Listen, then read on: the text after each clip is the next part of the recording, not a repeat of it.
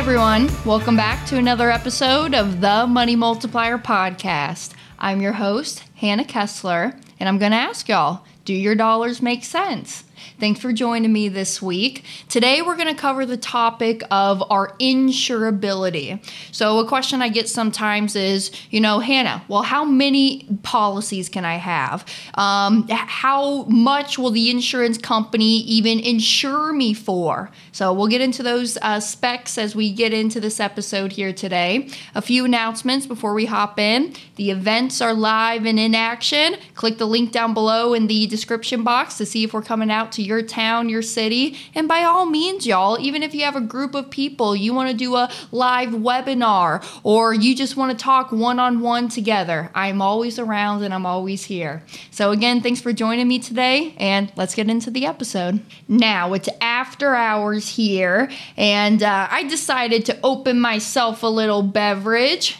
I like me some white claws from time to time. So crack yourself open, a little beverage, grab a coffee, a, key, a tea, um, maybe even your glass of water, and come join me as we hop into this.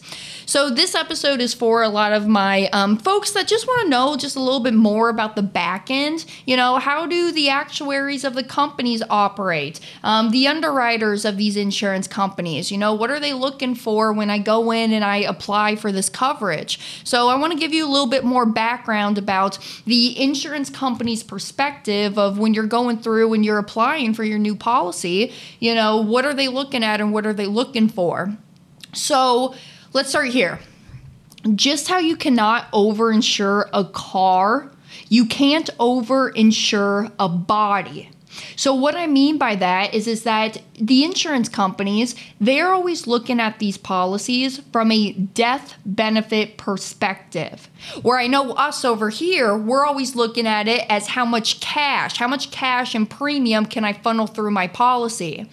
So what they're doing is they're saying, all right, they're taking you as a whole high level, what they're looking at is they're looking at your income, your net worth, your health, your day to day activities, you know, your social history. Are you a smoker? Are you a safe driver? Do you have a boatload of speeding tickets? And do you have like five DUIs in the past three years? They're going to look at some of that stuff. They're going to look at criminal history. They're going to look at age, right? So all of those things come into a factor and they're really looking at, all right, you, Joe Smith, what is your life value really worth? And that's really what they're underwriting on. And I know it sounds a little crappy and morbid when I put it that way, but they are essentially seeing how much is your life really worth, and then they're going to insure you up to that amount, but probably not any more over. So, just in the same way with like car insurance,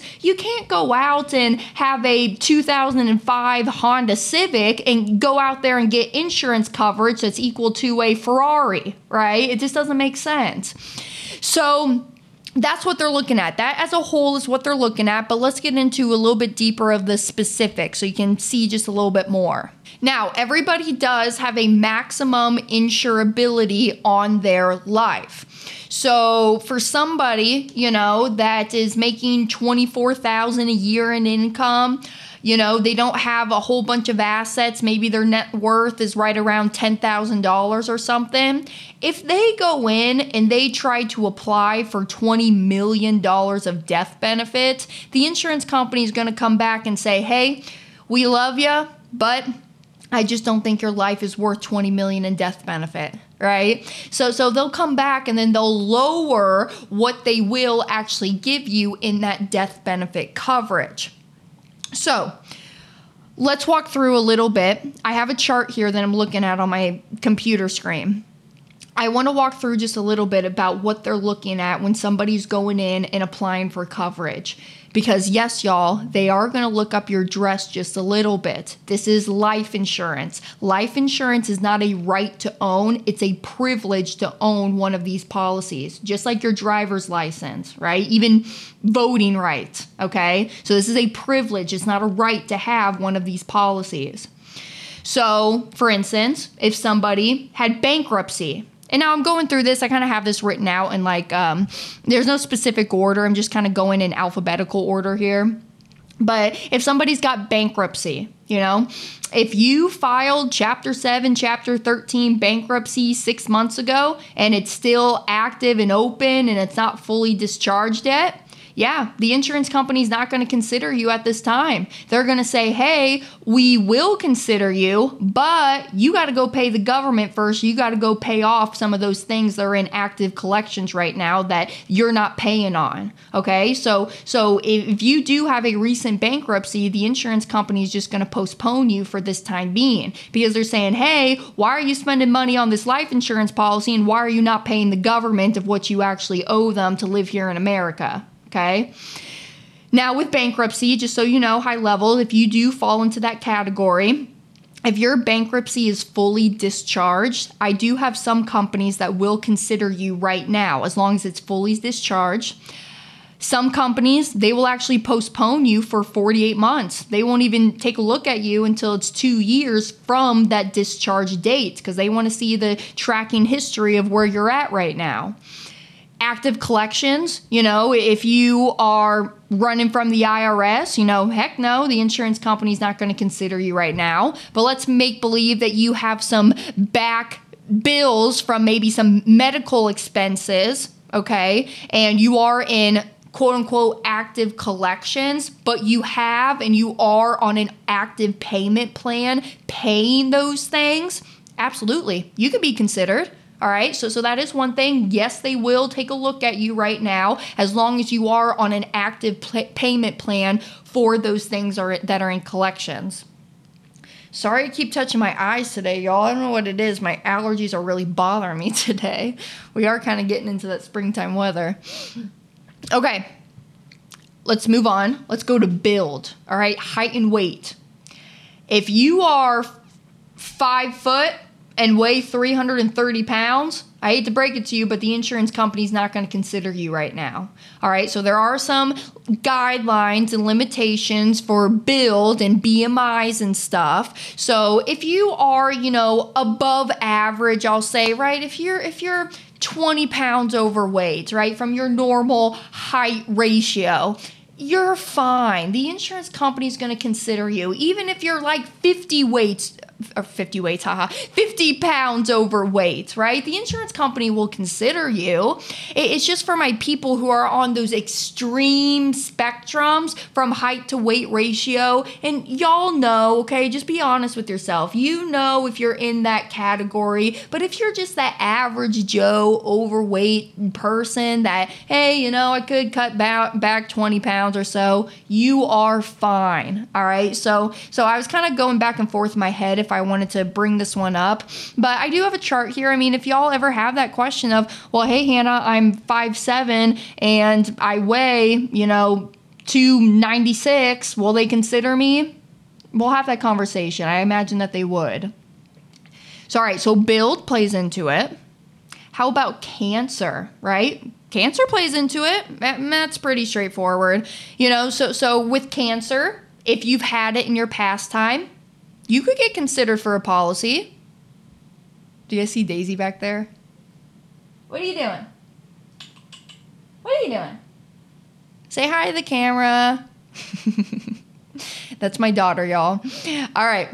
So with cancer, what types of cancer, right? Uh, um, so if you've had breast cancer, but then you have been cancer free for five years, you could be considered for a policy prostate cancer, you've been cancer free for two years, you could be considered for a policy. All right, so just having cancer doesn't totally take you out of the equation that if you can get approved for a policy or not. So, what I would want to know if you do have cancer, and here's the thing too if folks have something that maybe we just want to ask before we submit the um, the application to the home office, the insurance company, I would just ask you the questions. All right, well, what cancer was it? What type of cancer? What stage was it when they caught it? You know, what was the remission like? Was it chemo? Did you have some treatments? Um, when were you announced cancer free? Um, any medications that you're currently taking? So, those are some of the questions that I would ask you. And then all we do is we just write in an email to the underwriter and say, hey, I have my person Joe Smith. Joe Smith, this, this is what's going on with him. Knowing these facts, would you consider coverage on him right now? Okay, so you can do that, and I do that all the time for folks. So cancer would play into it. That's one thing. How about credit history? All right, this kind of uh, falls back onto like bankruptcy. I kind of touched on it just a little bit there. But the insurance company will not approve of you if you have some things in active collections. You know, running from the IRS, maybe it's large judgments or liens against you. You're subject to withholding from your checks that you're getting. All right, so some of those things could play into a factor. And again, if, if it's a small amount and you're on an active payment plan, the insurance company will consider consider you at that time. Wait, pause. You know what though, y'all? Um, I have actually my Daisy shirt on. Let me show you.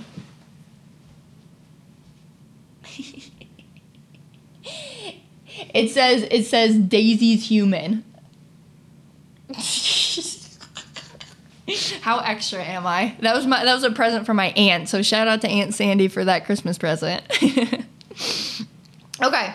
Um, next one in line in alphabetical order, let's talk about criminal history. Um, jail time. I mean, if you've served jail time, okay, you know, they just need to know about this. So if you are a type of person that um, you have had uh, some past criminal history, my questions for you for jail time well, what was the offense and the charge? Are there multiple or is this the only one? How long did you serve? When did you get released? Do you have a felony or are you on active probation? Those would be my questions to you.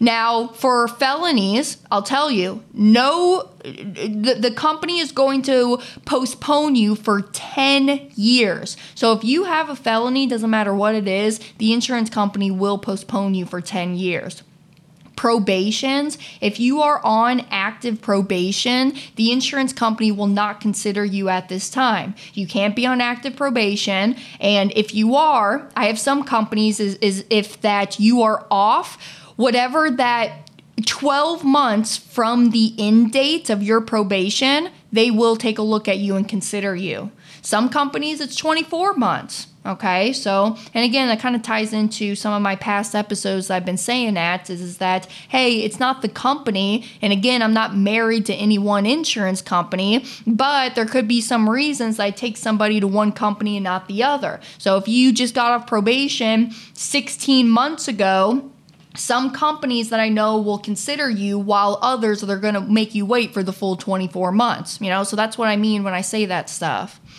Um, and I do have a note here, you know, no company will approve of somebody if they are on active pen- pending criminal charges. All right, so active pending stuff, they're not going to consider you at this time.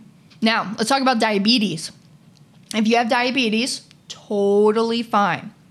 My question to you, actually, and really my first question always, is what is your A1C level?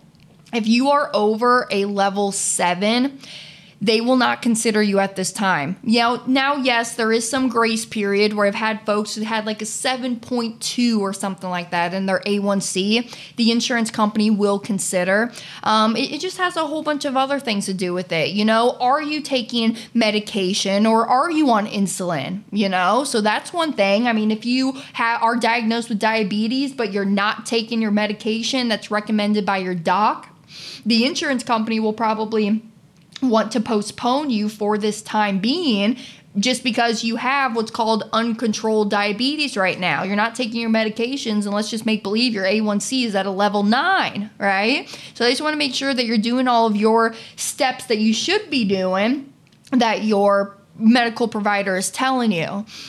Um, so diabetes, yes. Um, but the big rule on that one is just if it's under A1C, pretty easy, straightforward answer is yes, that um sorry, I don't think I said that right. If your if, if your A1C is under a level 7, then the insurance companies will consider you at this time. DUIs, all right? Insurance companies will consider you if you have a DUI in your record. That totally doesn't just eliminate you from getting a policy. So my questions to DUIs are, well, how many DUI offenses? Is just one or are there multiple? When did this happen? Jail time, probation served, when did you get released or off your probation okay so so there's some limitations but duis all right that could be considered just kind of depending on the circumstances and the time of when it happened um, let's go to financial justification all right so this is kind of a big one that my team is always talking about and always working with but um, financial justification okay so kind of the straight line um, guideline for the insurance company is is that they will not consider more than 25% of your income going towards policy premium. So, for instance, if you're making 100,000 a year and you're applying for 50,000 a year in annual premium, the insurance company is going to ask, well, hey, how are you funding for 50,000 of premium because that's half of what you're making right now. So how are you paying for all of your other bills and and getting those things paid, right? So they are going to look at financial qualifications just to make sure that you know that you're not going in there and biting off more than you can chew. You know, this is a mutual agreement between you and the insurance company and they're kind of entering into this kind of working with you. You and the insurance company working together because you're going to have this policy for your whole life and so they're really there wanting to make the best judgment with you on this stuff. So, financial qualifications, that one's a, a, big one that the application team is always working with. Now, y'all, my, my listeners listening to this, you don't got to play t- um, or read into financial qualifications a whole lot. And that's probably why, you know, you hear me. If you're on the phone with me and we're doing a, a first time meeting each other strategy call, and, and this is something that you want to do and you want my application team to reach out to you to get approved for your policy one of the questions I'm going to ask you is all right, well, hey, what is your annual income? What is your annual income? Because I because what I'm doing is I'm putting on my underwriter hat and I'm making sure that you can qualify for this based on the underwriter's justification and their guidelines that they have up there for their company standards. So now here here's the thing I'll tell you too. All right, when you are working with me and the team, we are going to ask you about income and net worth. Now, here's the thing, and hopefully I can say this, so insurance companies, I apologize. but but here's what I would tell you to do. So they're going to ask you about income and net worth.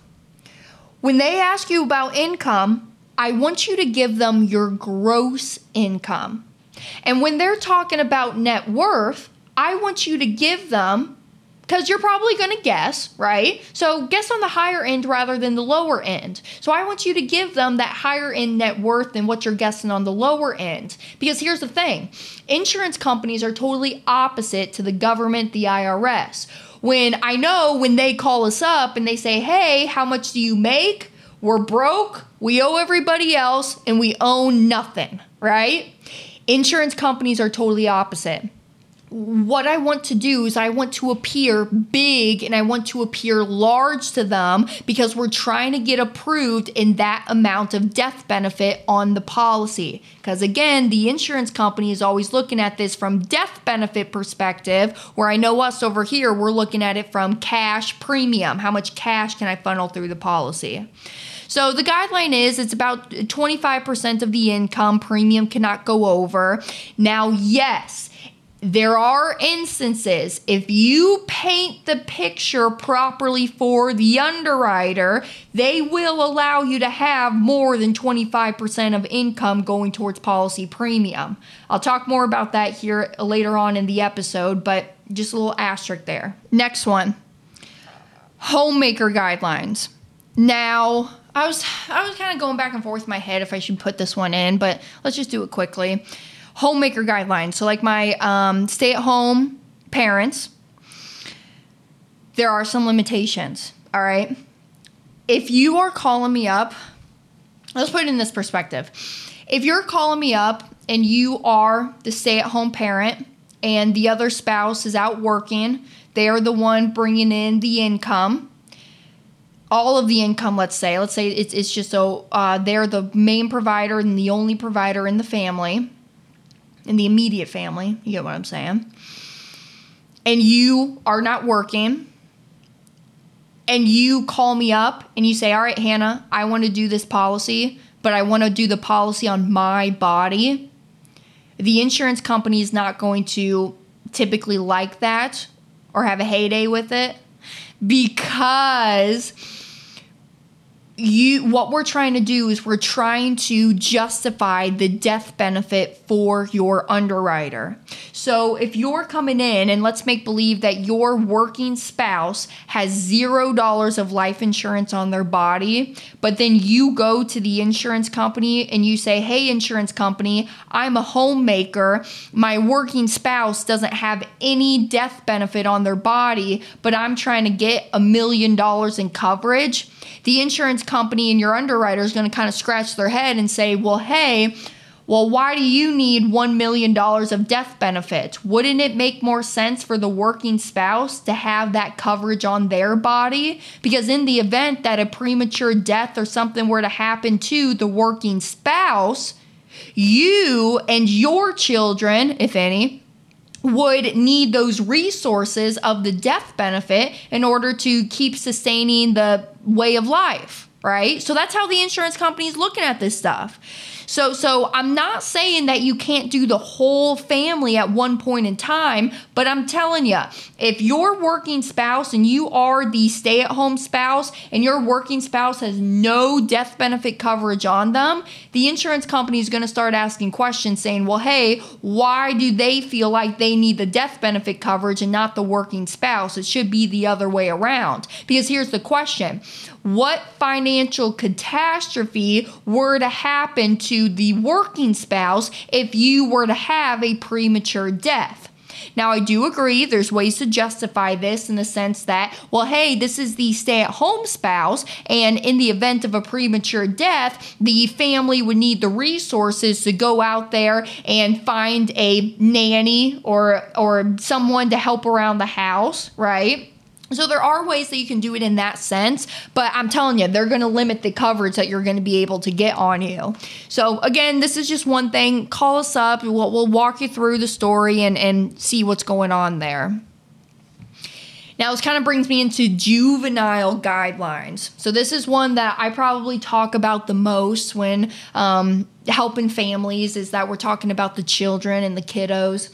So, children, okay? Here's a big misconception. I think I kind of talked about this on a last one, but some folks will call me up and they'll say, Hannah, shouldn't I put this policy on my child because the premiums are going to be cheaper and I'll get more bang for my buck? No, no, no, no, no, no, no. Number one reason is, is that the infinite banking concept, when you're designing these policies properly for IBC, it's only going to affect the death benefit when we're talking and comparing like children to parents, it's only the death benefit that the premium is going to alter. Whatever premium that you decide to put into your policy, and when we're designing it properly for this concept, it's not going to hinder the cash flow and the cash growth within inside of the policy. It's only going to affect the death benefit real quick what i mean by that is is that if you decided to put the same dollar amount in premium deposit into your policy as you do your child cash values and cash flow is going to operate the same exact way. It's just because you are older than your child you will have less death benefit compared to your child. Because in the insurance company world, when you are younger, $1 can buy you more death benefit compared to somebody that's older. It just makes sense. That's just how life insurance works. But I'm not here talking to you about death benefit. I'm here talking about the cash that's happening with inside of the policy. So, my recommendation is that if you haven't started a policy and you have that question to yourself, hey, should I do my children or should I do me? I always tell y'all to ensure the matriarch and the patriarch of the family first because, in the end of it all, you are supposed to pass before the children and you want that death benefit legacy to now get paid out to your next generation, your children. So, Again, I'm not saying that we can't do the full family all at once now, But why I bring this up is, is because that is a statement that I hear from time to time. Here's another reason, and I don't get into this on the weeds on the phone call with y'all, but this is really the reason as to why as well, because I have my underwriter hat on and I'm thinking about the justification. Well, insurance companies for children, I, and, and I'm using children as a term as non dependent. So even like my people in their 20s up to 30s, even. I mean, if you're still living at home, you're dependent on your parents, you're not working, you're still dependent. You still follow under underneath these juvenile guidelines. So just an FYI.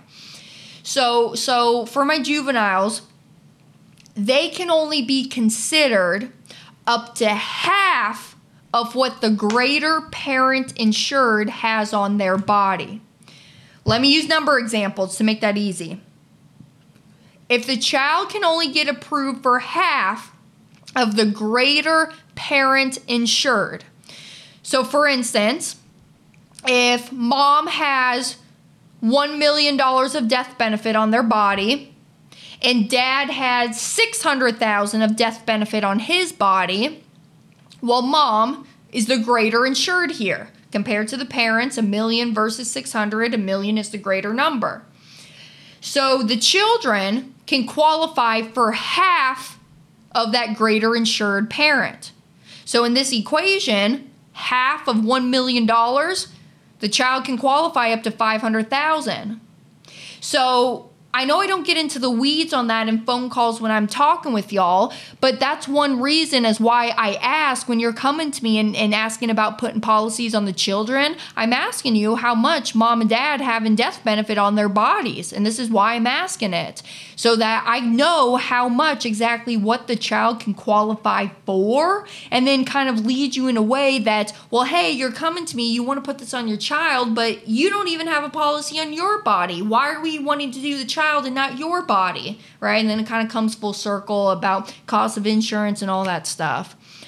So, now quickly, too, if I have somebody that their parent um, is deceased, okay? If they're deceased or maybe they're not in their lives, maybe they're adopted or something like that there are different um, ways that you can go about it, you know. So absolutely, if it, that's not a hard rule, it's just a guideline set.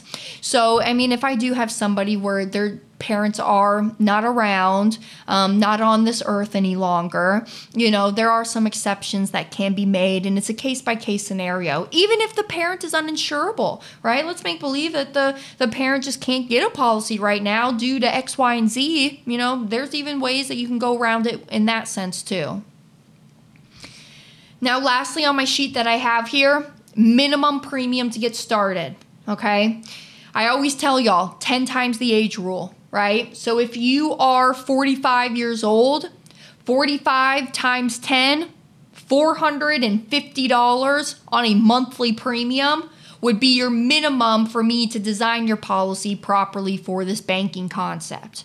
So, minimum to get started and justifiable for the underwriters is the 10 times the age rule on a monthly premium.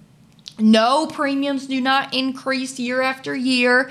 Yes, you get to determine the premium that you want to put into your policy. All right, so start off at your minimum, get your toes wet, see what this world's all about, or go higher than that if you choose to. Now, when we're painting the picture for the underwriter, that's simply all it is, y'all. I mean, that is why my application team is there. That's why I'm here as your designated money mentor because I know how to talk with the underwriters. I don't know if I've shared this yet, but did y'all know before I was doing the podcast show, going around traveling, speaking at live events, and doing webinars and things? I was a part of the application team. All right, I was a part of the application team for about four years before I actually I started being dad's assistant first. That that's really where it came from. He was mentoring me in what he was doing. But before then, I was straight applications, just talking to underwriters all day long, talking with clients, doing the application, scheduling their exams. So I know a lot about the underwriting process and what the underwriters and the insurance companies are looking for. So I, I do have a very solid foundation knowledge about the back inner workings of the actuaries of the company and things like that. So reach out to me, okay? So we covered a lot of top comments or topics here about the different characteristics of the insurability of a person. Now, again, it's just painting the picture, okay? I mean, if I have, like, let me give you an example. If I have, like, a child who just received $3 million in inheritance money, but they don't even work, maybe they're still in high school, they're maybe about to enroll in their freshman year of college, I mean, you just got to paint the picture for the underwriter. Even though you're not producing an income, there's a way to justify that case because you got $3 million plus sitting down at the central banks not doing anything, right? Or how about if I have somebody who only makes 24,000 a year, they're trying to put 50,000 a year into their policy, but they got 5 million dollars sitting in cash in the bank. You could justify that for the underwriters. But see, and if you don't, all the underwriters are going to look at is, well, hey, you're applying for 50,000 a year in premium, but you're only making 24. How in the hell does that make sense? How are you going to pay for these premiums, right? So cover letters, y'all. It's just cover letters and and supporting the the case to your underwriter, and um, that that's very very important, and that's what we're doing all day long over here. Now, here's a question I get into sometimes. Um, a listener writing question now.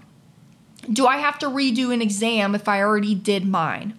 So, just real quick recap when you're going through and applying for a policy, I talked about this on the episode where, um, hey, what needs to happen to get approved for an infinite banking policy? An exam sometimes is needed. Now, just real quick, if you're under the age of 18, no, you do not have to do the exam. Even if you are over the age of 18, but you're very healthy, not a smoker, etc., etc., no, sometimes you don't even have to do the exam as well. But if you do, exams are good for one year. So sometimes I get folks who will come back and say, Hannah, I'm ready to start policy number two, three, four, five now. Do I have to go back and do another exam? It's a yes or no answer, just because at the end of the day, it is always up to your underwriter what they're going to request. Um, but if you come back within that 12 month time frame, no, exams are good for 12 months, is really that guideline there. So I hope this gave you more context to kind of what the application team does day in and day out, answering the questions of the underwriting process. And actually, let me say this, y'all. Insurance companies it's not an overnight process to get approved for a policy, all right? It takes four to six weeks. And I know we live in that era of instant gratification and wanting things now, now, now, but it is going to take some time to set up these policies, okay? So just put that in the back of your mind. This is not a McDonald's drive through, okay? It, it is going to take some time to get that policy set up and, and really to start ready to funding it. So I always tell you, it's going to take four four to six weeks to get approved for your policy. So reach out to me. Watch the presentation if you haven't already, or re-watch it to really understand the foundation levels of what is this infinite banking concept, how are we practicing it, what are we doing with the policies over here, and how are they reaching the goals that we're trying to accomplish here now, in five years, 10 years, 25 years from now. So, I hope you enjoy this episode of the Money Multiplier podcast. I'm going to ask you do your dollars make cents? Rate the podcast, subscribe to the YouTube channels, follow me on Instagram, TikTok, Facebook. I'm out there on all social media platforms. And um, until next time, thanks for joining me. I'll talk to you then. Bye now.